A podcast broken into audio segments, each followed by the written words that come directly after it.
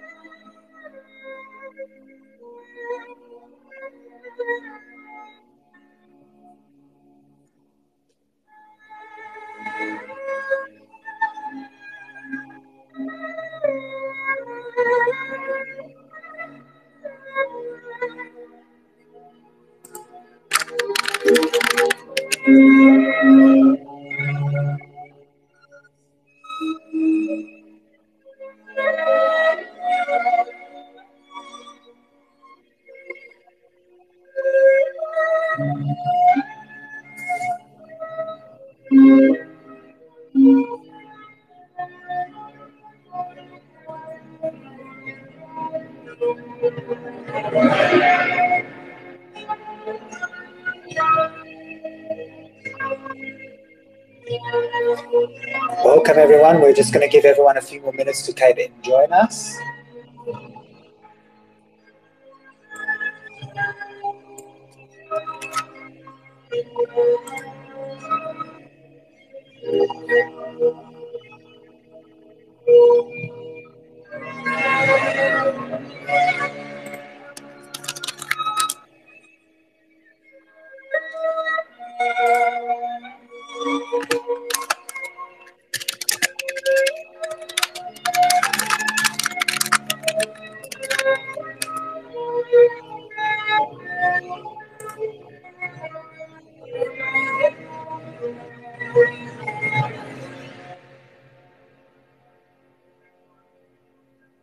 We just lost our, our guest.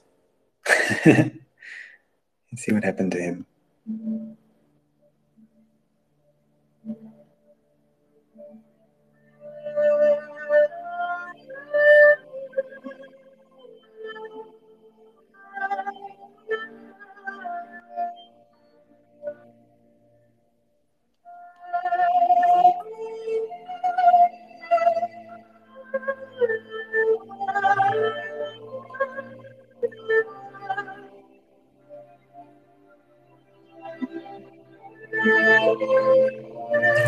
There we go. Okay, got it. All right, let's give the community a few more minutes to come.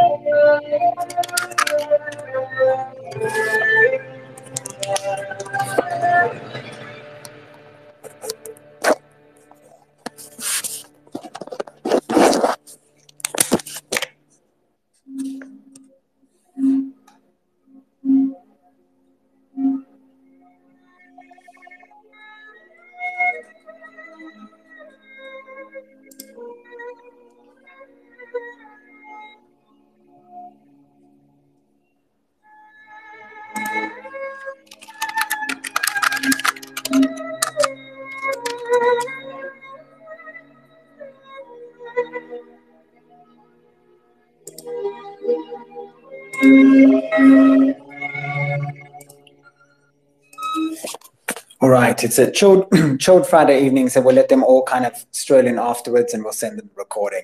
Welcome, Alex. Hi, nice to be here. Thanks Likewise. Um, cool, okay, so how I want to do this is, um, you know, I always consider myself a big libertarian. And, um, you know, just like governments never waste a good crisis uh, to kind of take our, our, our rights away, I never like to waste a good crisis to remind people why, you know, it doesn't matter sometimes uh, kind of how free Web3 is if, uh, if our physical bodies are not in safe places. And I think that the recent Ukrainian crisis highlights this more than anything ever before because so many of, you know, our friends in Eastern Europe are so heavily involved in crypto and in NFTs and in the Web3 space. So, kind of, that's my ulterior motive in getting you here.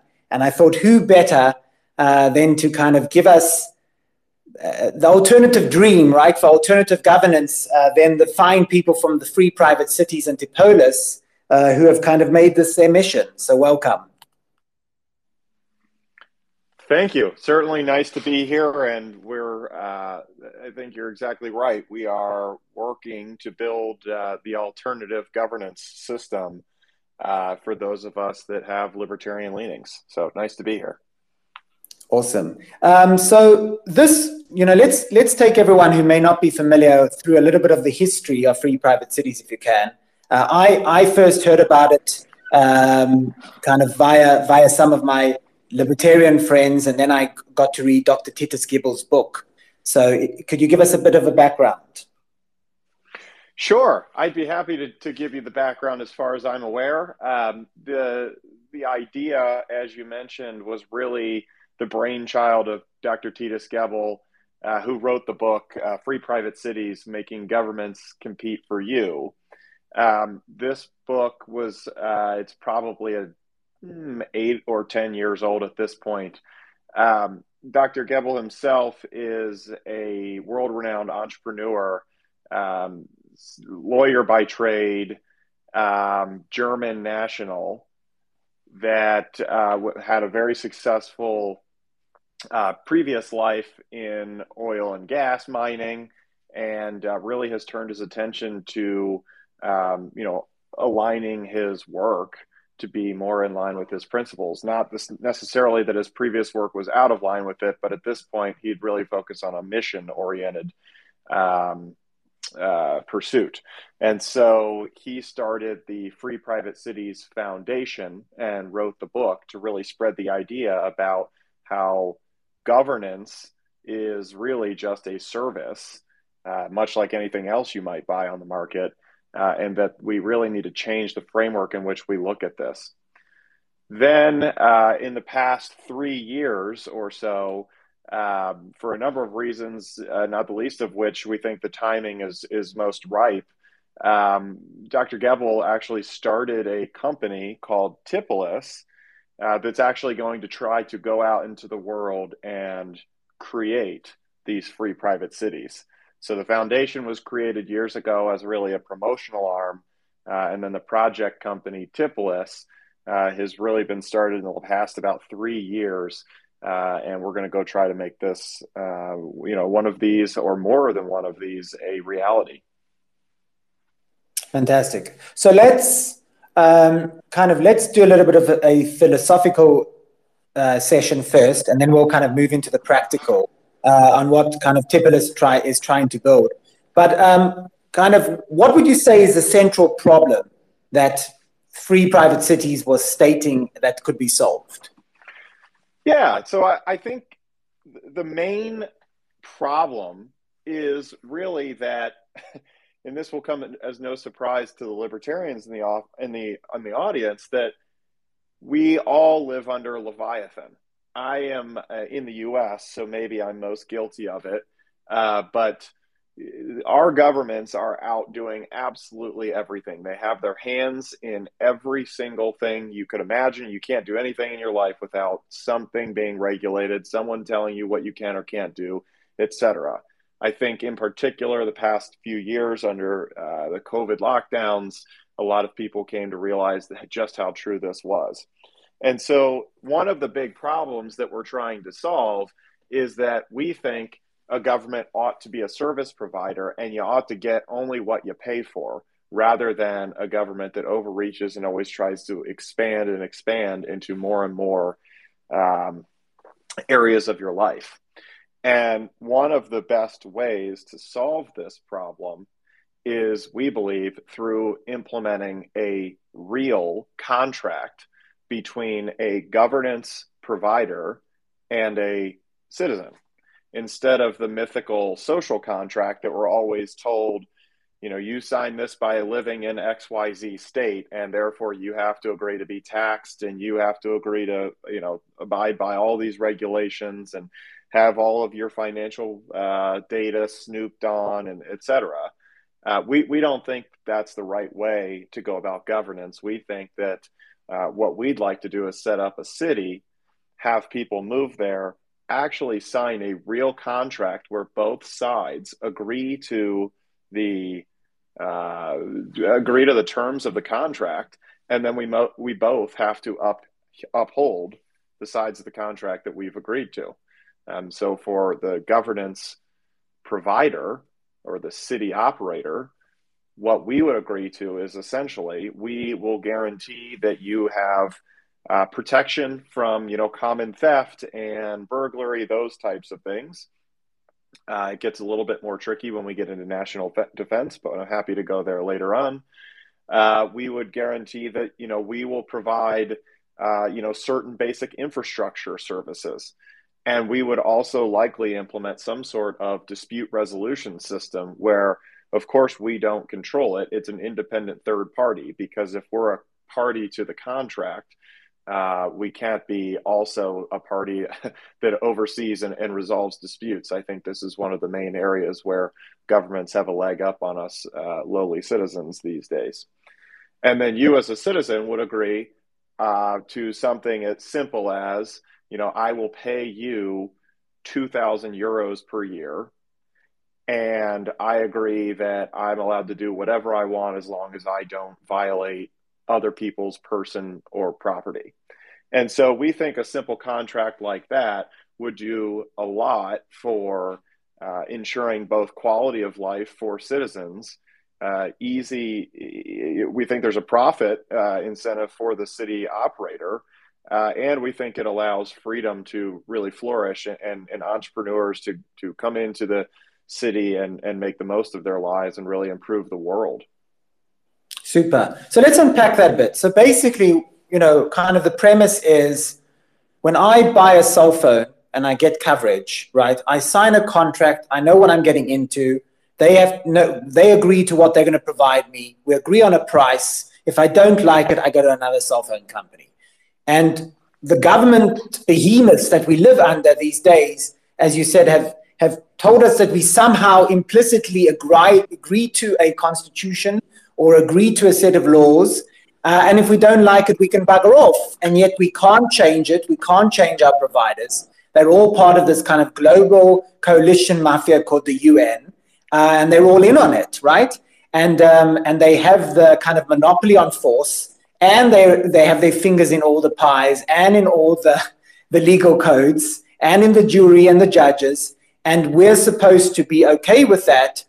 Uh, whereas, kind of, you're saying, look, if you if we were if a company or group were to buy a, a town or a city and set it up like a service provider, uh, we could then have an, a direct contract, agree to the terms we both have to agree and agree to like whatever my base fee of 500 bucks includes X, Y, and Z. And if I want the premium version, I can pay 750 bucks, whatever it is. And then we're bound by that contract. And if we have a disagreement, we have a third party to resolve it. Precisely. I think that's exactly right. It's the shift of viewing governance as something that governments provide to viewing governance as something that companies provide as a service just like you outlined you know you you pay a price for your cell phone service and you could also pay a price for you know governance services and if you know, in our our view of the world, it's not necessarily aligned with our company, but if we had it, you know, if we had an open market in governance, we might operate a relatively libertarian city. Someone else might operate a uh, a city that's much more uh, overbearing and wants to look in all of your uh, you know financial statements and they want to uh, you know regulate how much uh, you know electricity you can use et cetera um, that's fine. We would allow that to happen on the market and then let the customer decide you know i like this or that service or i like this bundle of services. And like you said you can have premium or discount uh, offerings as well. And so i think that that's exactly right is what we're trying to do is shift everything to, to being more of a service uh, and, and we think there's a profit uh, to be made as well as um, you know opening the door for some some liberty to sneak into the lives of uh, people that choose to be a part of it yeah I, I love that example you brought up actually because it's so funny to me you know i i always say this to my friends on the left and the right you know when it comes to the right I agree with that that people should get their hands out of my pockets when it comes to my money. And when it comes to the left, I want everyone to get out of my bedroom, right? And you know, so in other words, what we're saying, Alex, is volunteerism, volunteerism, right? I have no problem with someone setting up, you know, again, I can I can voice my opinion that it's wrong, but if someone wants to voluntarily find 10 or 100 friends to set up a white only city and everyone's in agreement, right? I, again, I can find the idea distasteful, but as long as there's no force being used to push everyone into that status, uh, you know, that's that's what adults do, right?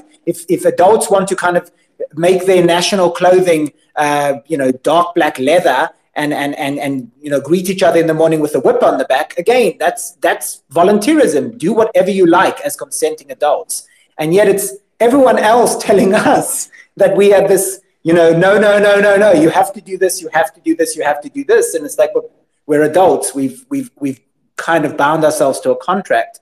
And uh, so, yeah, you know, that I come, I'm living in Israel. We have the kibbutz system, you know, where people voluntarily agree to live in communes. Good for them.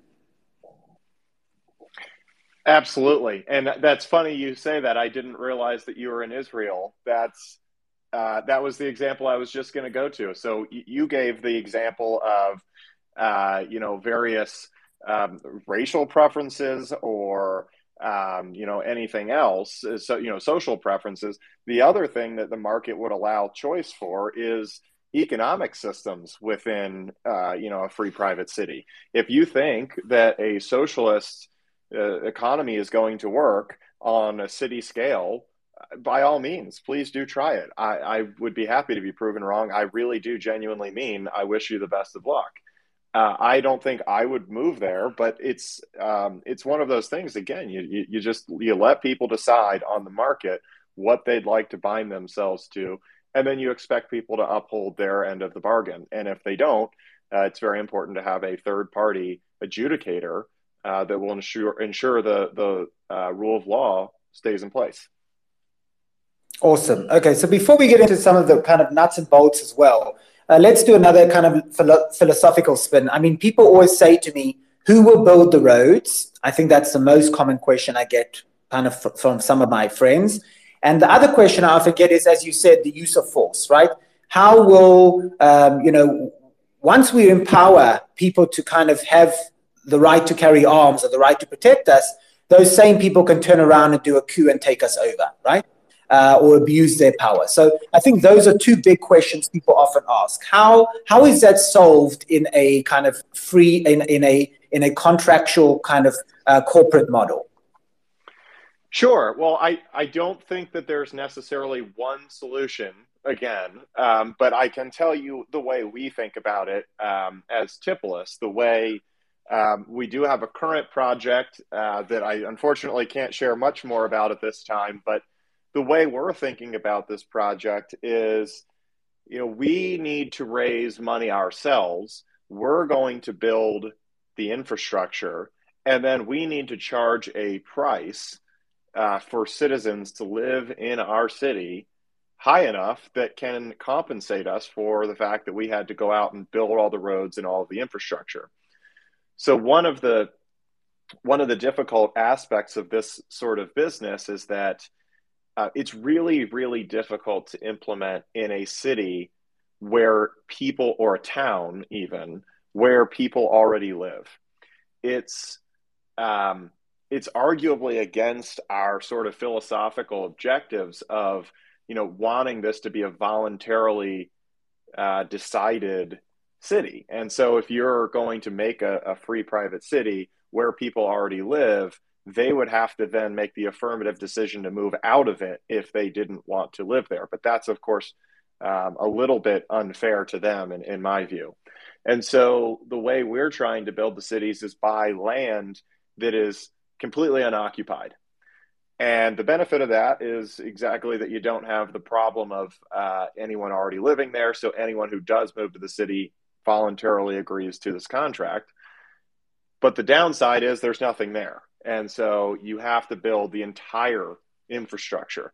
That's not just roads, that's energy, that's internet, that's uh, you know everything that you could that's sewage systems that's clean water filtration systems that's everything that you could think of in any modern uh, country um, and and so it's obviously there's a big expense to that and there's relatively limited you know direct revenue streams from those things they're they're they're what uh, people frequently call public goods uh, and we can quibble a little bit about what in fact are public goods and what aren't. But the fact of the matter is that these are some of the goods that are a little bit more difficult to, to finance. And so um, our idea really is just to raise money at our corporate level. And we're going to go in and we're going to build the first uh, the first roads. And we're going to this is going to have to be an iterative and a scaled up process uh, over time. Uh, but we're going to pay for all of those things. And we're going to hire the, the construction companies. We might even build a construction company ourselves to build the first buildings uh, and, and ensure we have energy, electricity, roads, et cetera. And then we just have to take the entrepreneurial risk that uh, we can, one, attract enough people to come live there, and two, that they'll pay a high enough fee. Inst- we don't have taxes, by the way. I'm not sure if I mentioned that. It would just be this fee um, that that we can use that those fees to to uh, to cover the cost of everything that we have to spend on infrastructure. And so that's how we're we're viewing it. It's really uh, it's just an entrepreneurial risk. I think there are certainly other ways to do it. We could sell land to a toll road operator who might build a road and then charge a toll through it. Uh, I don't see a problem with that necessarily. Uh, it's just no, you know, not the route that we've gone we've gone for.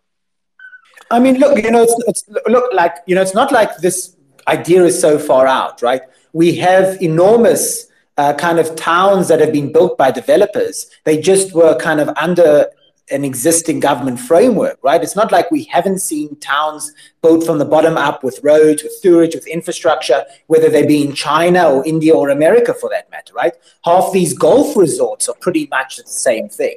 The key yeah. difference is the the model, right? Are you bound by the governmental structure, paying taxes, or can we make this a contractualized uh, deal? And obviously, you would take, you know, get investors, take loans, build this whole infrastructure, and work out how much you need to charge uh, the kind of the, the contractees, the residences, uh, re- resi- res- residents. Yeah, I, I, don't want to use citizens, but you know, people who have agreed to live in this place uh, what they should pay, as you, as we said, as a base fee, uh, or maybe for premium services.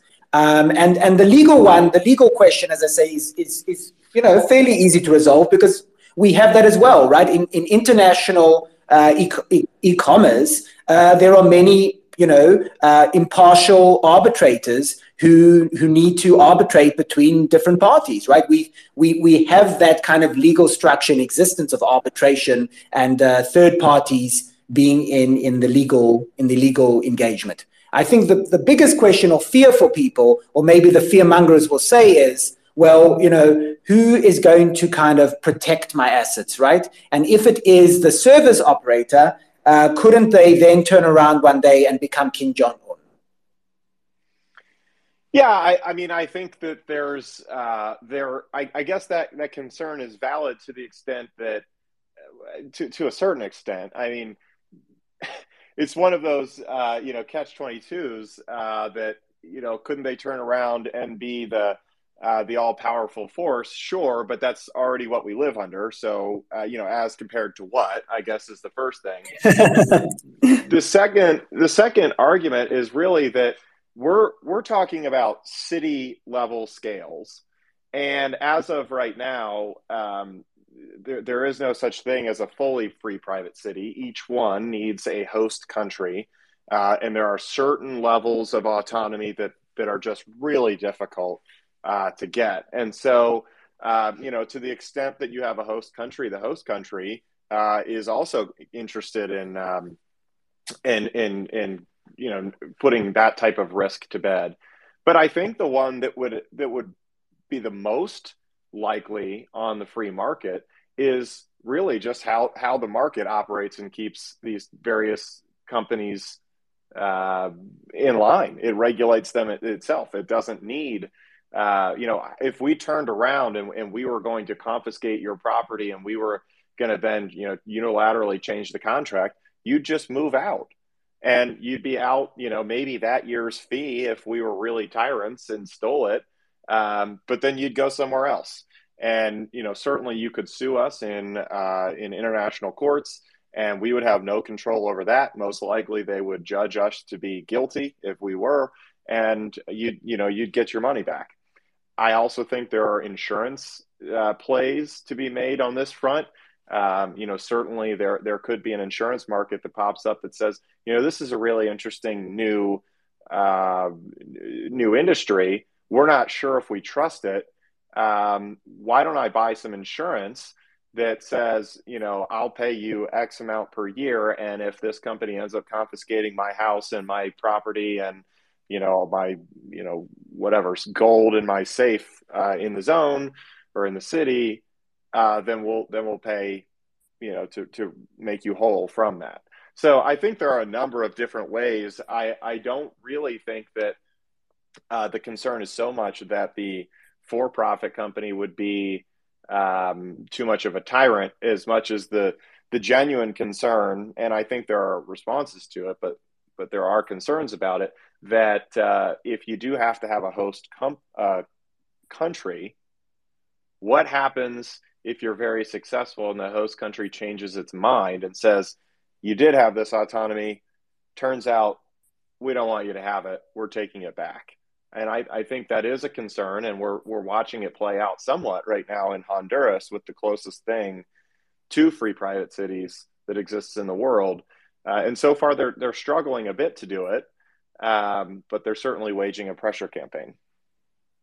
Right. So I, th- I think that's a good segue from the theoretical into the pragmatic. Right. I think of free private cities as the think tank, um, you know, and um, and Tipolis is the pragmatist trying to kind of make these things a reality. So, what what will it practically mean, Alex? Um, you know, what, what do you expect to see first happen as this movement advances? I mean, I like to think of free private cities in their simplest sense as special economic zones plus, right? Because the special economic zone concept already exists. It's worked since Dublin came out with it, and now there's hundreds of them all over the world. There may even be thousands. Um, how do you envision a a kind of a city from scratch being created and you know what what would kind of be a basic requirement for a quality host nation you know what what can you what can we expect moving forward yeah i think it's funny you say you think of free private cities as a special economic zone plus. Uh, i think we we also use that type of language. Uh, and the other the other i guess model to think about would be a charter city plus. Um, so instead of having a, a charter uh, that, that might have a different nation as sort of um, you know running this city, it, it would have a for-profit company.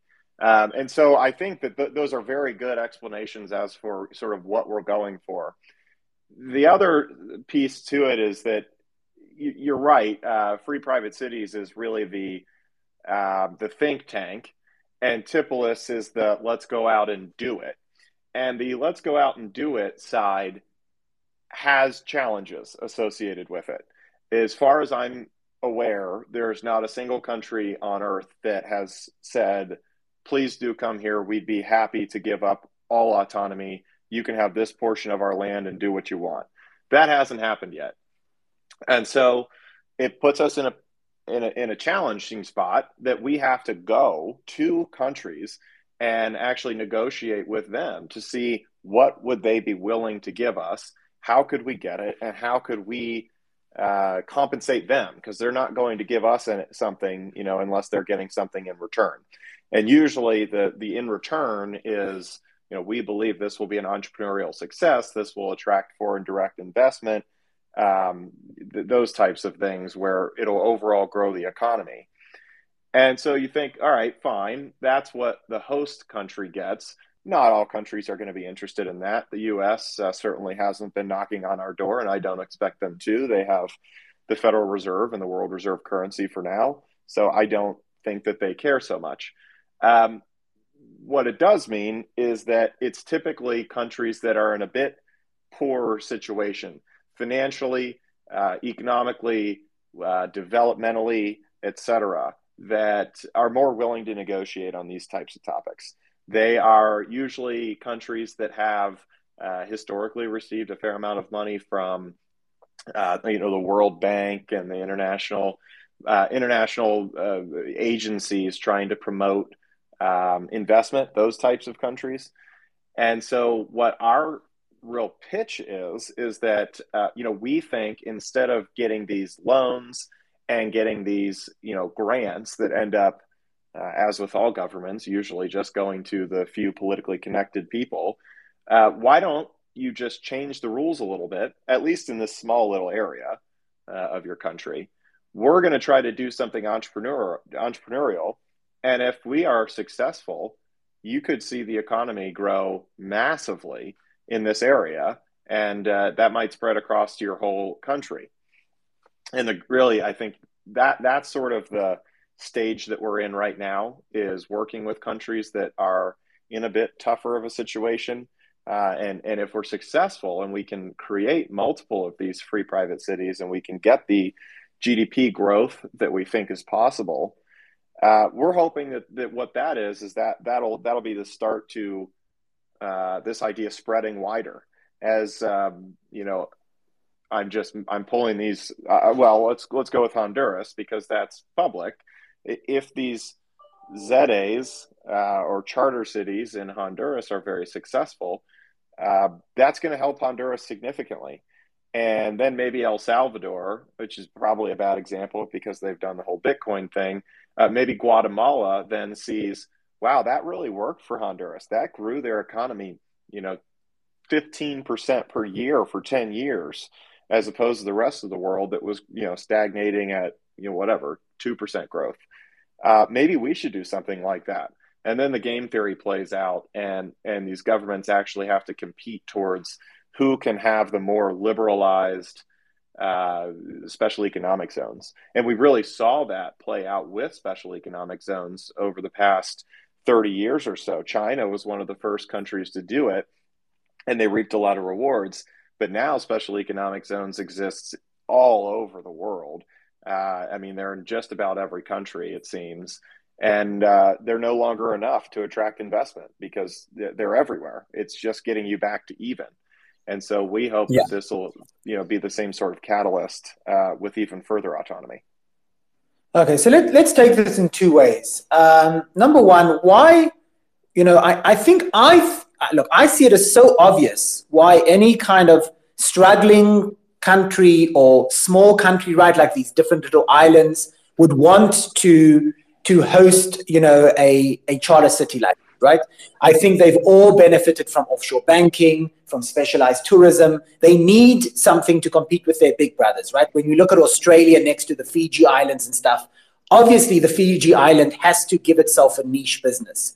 Why do you think so many of these host nations feel threatened by the idea of a charter city in their land. I mean, we, you know, again, I'm not sure if everyone listening is aware, but there's a movement called the seasteading movement who wanted to create kind of floating islands, and they had a almost closed a deal with the Fiji government, uh, and then politics got in the way, and you know, it never it never came to pass. And I, I, I, struggle to understand what they are feeling so threatened about. I mean, let's use Honduras as an example.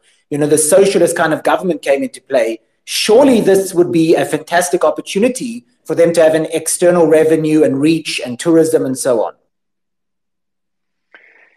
Yeah, it's a bit hard for me to put myself in the shoes of a government that would be afraid of it. So I I empathize with you in not knowing exactly what they're so concerned about other than the abstract idea of we can't give up our sovereignty.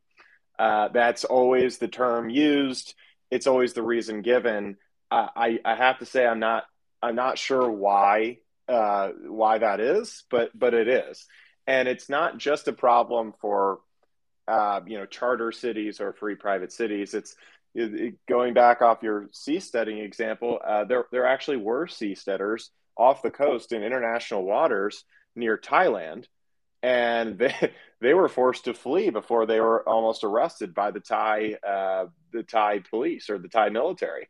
And so, you know, I, I think the part of the reason is just that anyone who is willing and able to set up some sort of independent, uh, relatively autonomous area is a threat to all governments everywhere.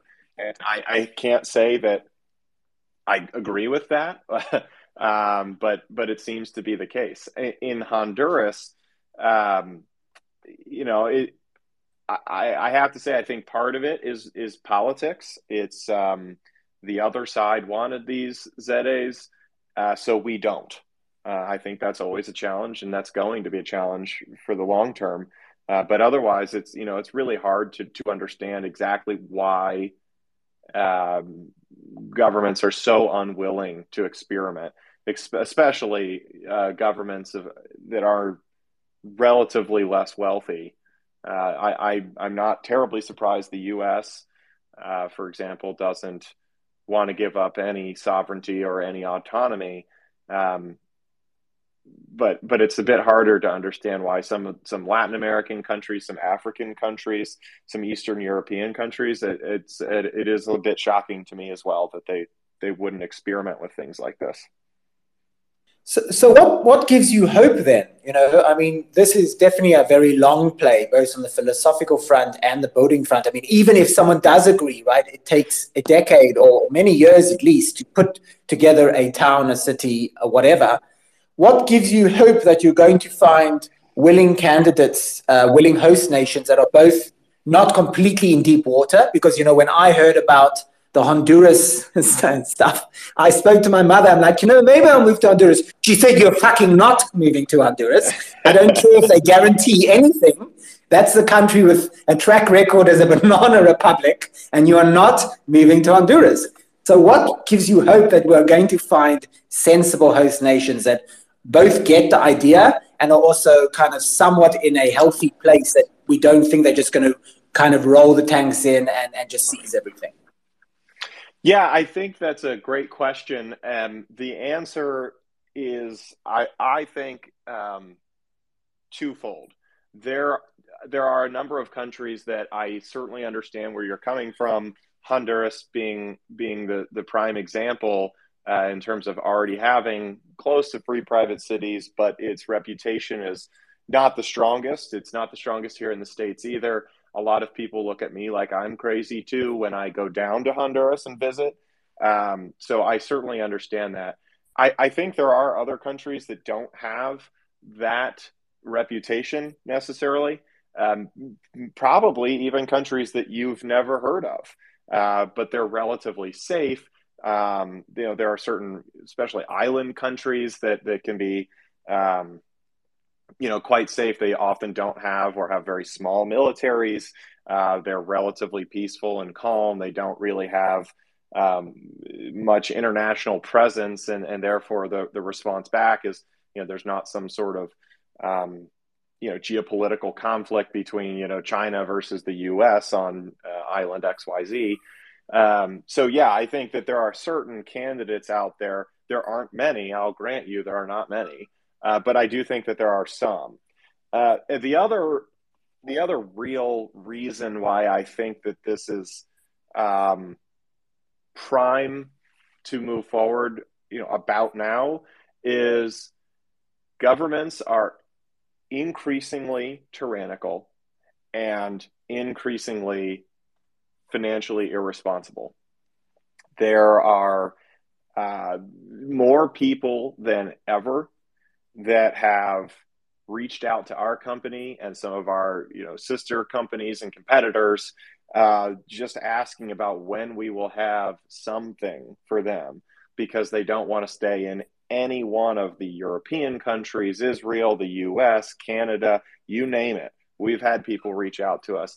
And it's because they're all starting to realize what us libertarians have known for a very long time is that governments are inherently the monopoly use on force and they always expand power and it's always coming for you next.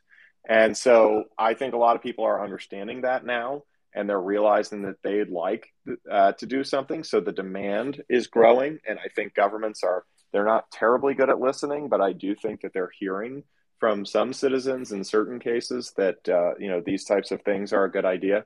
And then really, probably the, the predominant reason why I think that there will be more of these opportunities in the future is that we are just going to see so many countries absolutely unable to repay any debts that they owe. The uh, COVID pandemic and then the, the, the government shutdowns have just ruined the finances of so many countries. Uh, and a lot of countries just don't have um, a reserve currency that they can print. A lot of them use the US dollar. They certainly don't have access to the money printer in the US. And so they actually have to pay back their bills. And to the extent that your currency is not the world reserve currency, if you print, you're going to inflate very quickly. So I think that th- this is just an it's a challenge that is going to be growing over time. And one of the potential solutions for it, I'm not sure that it's the sole solution, but a solution is uh, allowing more innovation and more liberalization. And some of that might include uh, you know, granting autonomy in certain segments for people to experiment and do crazy things. And maybe it just so happens that it works out.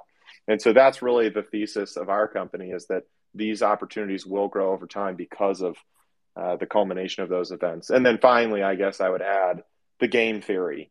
Um, once you get a couple on the hook, then some of their neighbors start to notice, uh, assuming that everything goes fine, and it, it turns out that we're right, that free markets are generally good uh, then the game theory might might start to play out.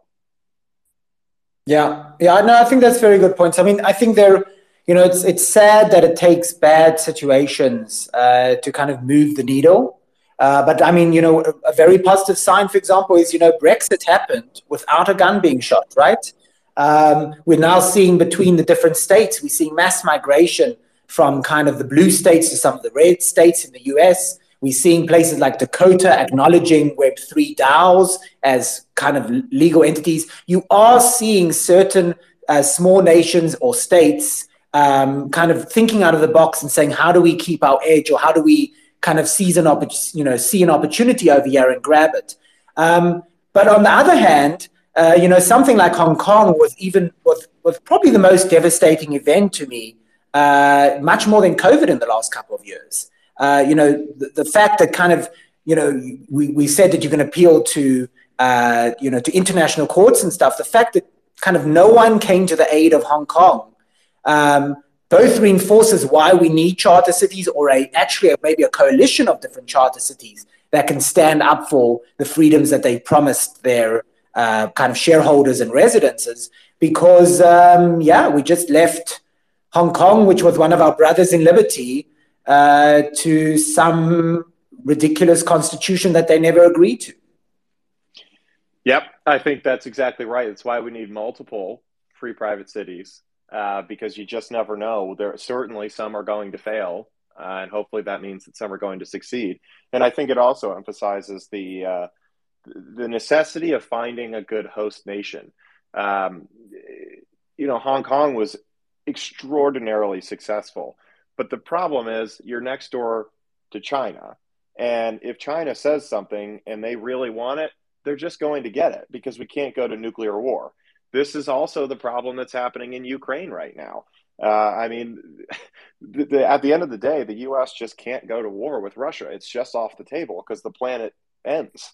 And so, uh, you know, it is certainly something to be aware of when you're choosing a host nation. And it is also something that is just, it is a humbling thing to consider that um, I, I think we'd be foolish to think that this is a utopian plan and that we're just going to save the world and make it a libertarian paradise. I don't think that that's true. I don't think that's achievable. And I don't really think that should be our goal. I think most people don't want what we want. And so, what we're trying to build is a free private city where the few people that would like to opt out can opt out and they can have a relatively less stressful life without all of these overburdening regulations and you know privacy uh, being uh, people snooping on them you know those types of things I, I i think it's it's really important to keep in mind that we we would like this movement to grow we'd like to have a plethora of free private cities but we we ought not kid ourselves that we're going you know, we're going to snap our fingers and the world is going to be a, a Rothbardian uh, you know li- libertarian world. I, I just don't I don't think that that's really possible nor what we're going for. Yeah, I, I think you bring it back to the really the, the, the initial point. I think you're so correct. Most people you know, whether it's good for them or not, right? Many people eat terribly and are terrible to their bodies, whether it's good for them or not. And what we really want is, you know, this this thing called freedom and liberty is a historical anomaly in, in all of time. It's not the norm. And we just want to protect that and kind of make sure that the ones of us who want it can keep it and have it. And I'll, I, you know, I think I feel the same as you. I just tell people I like to vote with my feet. All I don't want to tell other people how to live. You live how you want.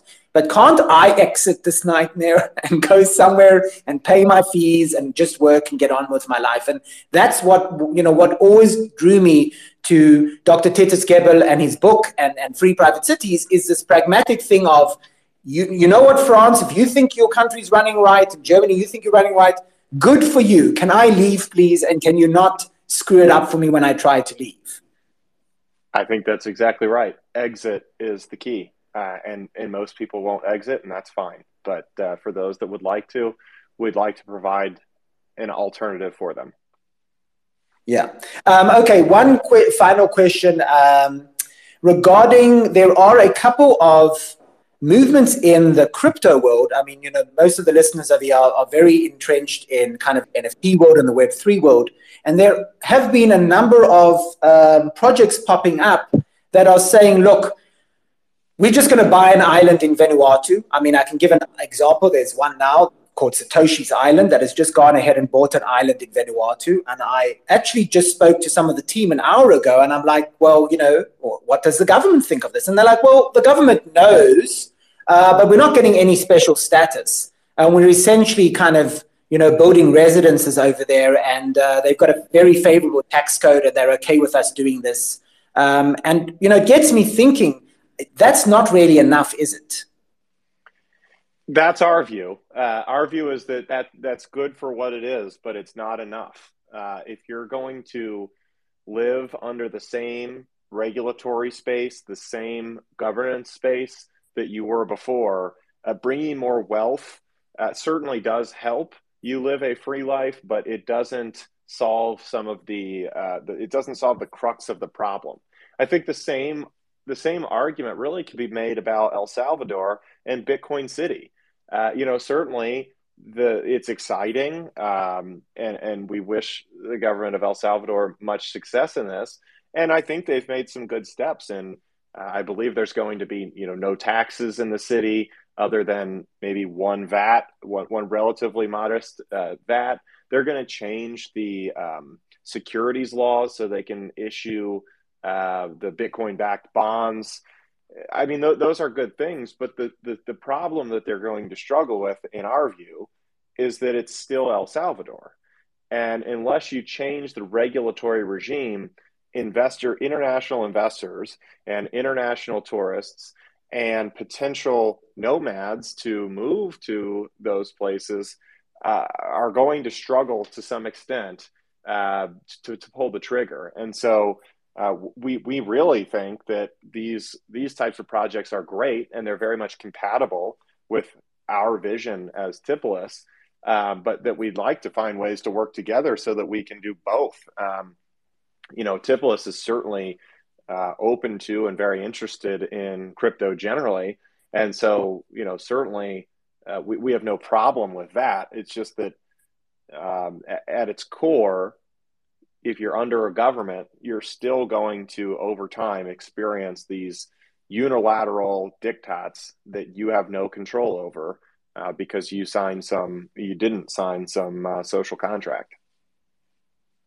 Right. Yeah, I, I, think that that's kind of the key point of it, and you know, their their pragmatic argument back would be, well, you know, this these islands have a history of of of not overstepping, but that that's not that's not very comforting in in a world where we've just seen you know kind of so many of so many of our freedoms being unilaterally taken away. It's not very comforting to say well you know they haven't been so bad until now so it's going to be okay yep i think that's exactly right I, I mean there there is definitely something to be said for de facto freedom even if you don't have it truly uh, in law but uh, it would it would comfort I think a lot of people, myself included, to know that actually you do have the rights and liberties uh, that would be outlined in a in a real contract.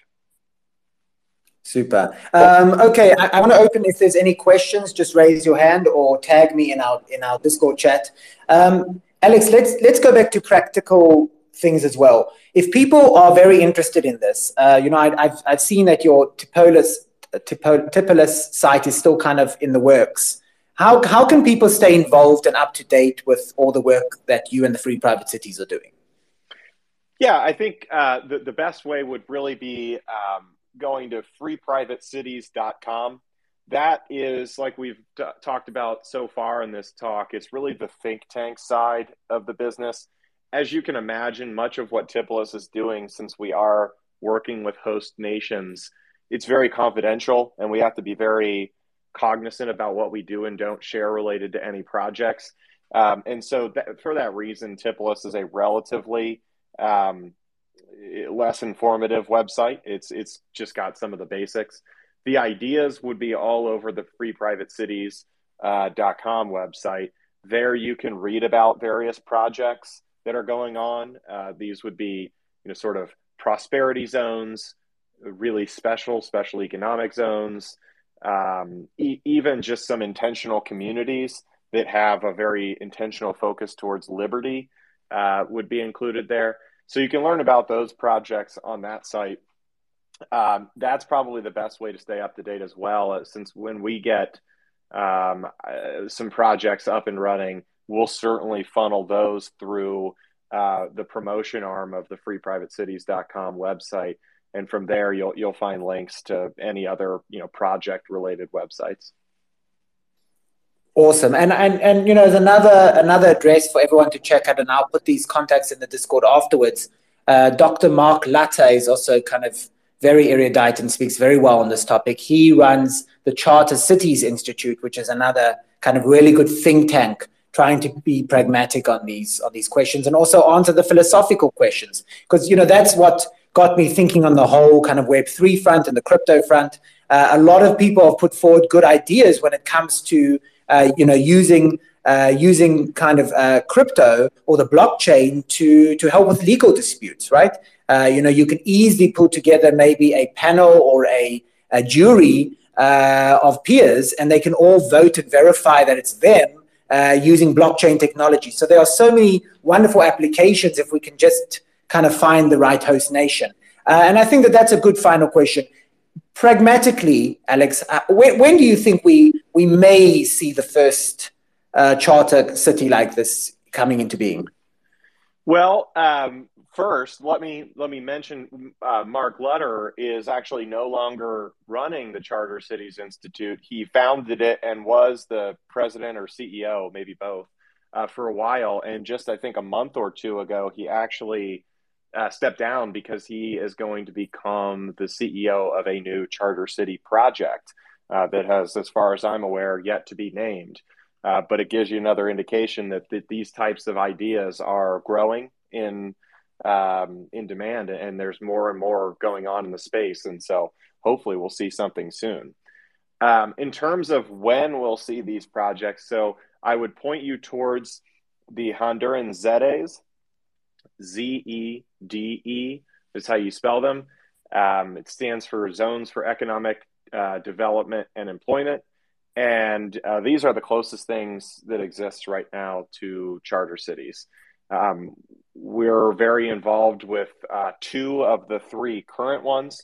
So, um, Honduras Prospera on the island of Roatan, and uh, Ciudad Morazan, which is actually on the mainland of uh, Honduras. And so we're, we're very familiar with both of those projects. Both are in, um, I would say, growing phase. They're, they're above infant phase, but, but still certainly growing. Um, there, are a, there are a number of citizens in both, uh, or residents, I, I, guess would be a better term. Um, but I, it's not a full fledged city necessarily. So uh, they're still still certainly in the development stage. And so I, I would certainly encourage anyone interested to, to, check out either one of those. Uh, both have very good websites. I can send them to you uh, after this. I don't know them off the top of my head. And then, as for a Tipolis related project, uh, I certainly can't guarantee anything, but I, I, hope to have more information uh, in the next months about a project that we have going on. And I'd be certainly happy to share that uh, if and when I can. Um, once once we have that information public, it will uh, take time, of course, to uh, go from you know essentially nothing to a full fledged city. But uh, I think you know really the idea is that in, in a year or two, uh, maybe three, you could have what we like to, to term uh, minimum viable city, which is probably uh, approximately 300 to 500 residents. We think that's enough to have sort of that core level of infrastructure you need creates a bit of an environment for you know a little town life that that type of thing and so uh, you know probably within a year to two years you could have um, minimum viable city but to have a city of 30 to 40,000 that's going to be uh, you know a 10 year project most likely well, I, mean, I'm I'm your ideal citizen. In fact, I, I even once spoke to Dr. Titus Gebel because um, at the when when they first started the website, they were looking for ambassadors, mm-hmm. um, and um, you know, both my friend and I were like, you know, one of us should probably do these, and uh, you know, we ended up chatting about it. And my friend, who's heavily involved in the Libertarian Party in Israel,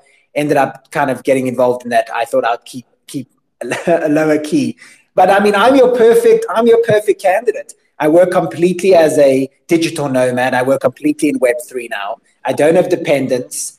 Um, I'm not nationalistic.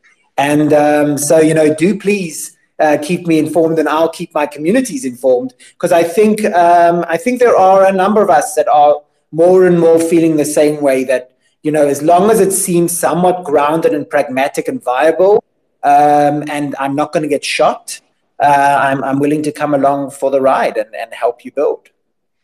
That's that's great to hear, and uh, absolutely, we'll be happy to keep you uh, and anyone else informed uh, to the best of our ability. We we hope to have more to share in the relatively near future, and and hopefully this provides a bit of refuge uh, for for those uh, people out there like yourself that would like to exit and and live a bit more free.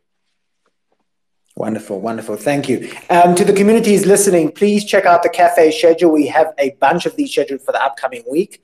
And all of you who listened in today to this rather brilliant but technical discussion, uh, open a ticket with me, please, and we'll get you kind of some catnip and some rewards.